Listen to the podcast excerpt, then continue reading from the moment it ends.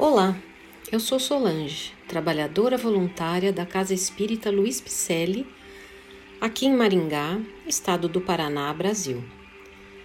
Estou fazendo a leitura do livro Os Filhos do Grande Rei, obra mediúnica de Francisco Cândido Xavier, ditado pelo Espírito Iluminado Veneranda.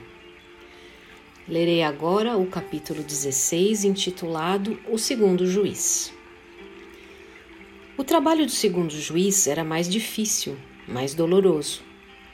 A missão do primeiro julgador perdurava até o instante em que os príncipes eram obrigados a deixar o uniforme envelhecido ou roto.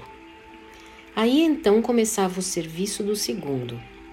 Ele devia mostrar aos filhos ingratos o erro em que se haviam comprometido, com toda franqueza, depois de encerrada a oportunidade de serviço e estudo. Os herdeiros do grande rei, todavia, quando foram entregues ao segundo julgador, a fim de receberem a verdade e a luz para tornarem aos braços paternos, estavam com os olhos cheios de treva e as mãos tintas de sangue os pés revestidos de lodo e o coração cercado de espinhos.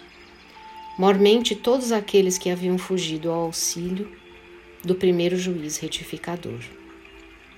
Estavam cegos e tontos. Não sabiam que rumo escolher. A consciência parecia-lhes uma casa incendiada. Os príncipes, tão ricos e tão desventurados, agora só sabiam chorar. O segundo juiz revelou-lhes o abismo em que se haviam precipitado.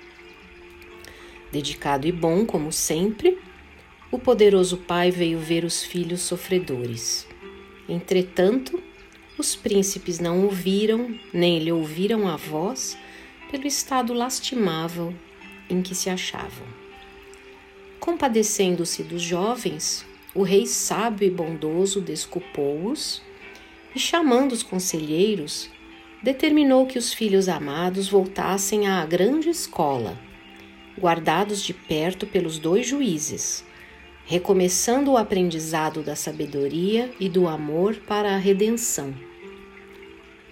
De novo, o velho narrador fez longa pausa para concluir.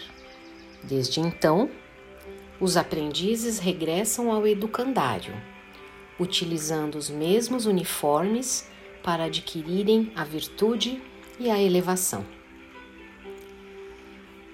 Nossos podcasts são leituras de livros e mensagens ditadas por espíritos nobres e psicografadas por médiuns de renome, com base na doutrina espírita codificada por Allan Kardec, visando o melhor entendimento do cristianismo redivivo que nos traz princípios reveladores e libertadores.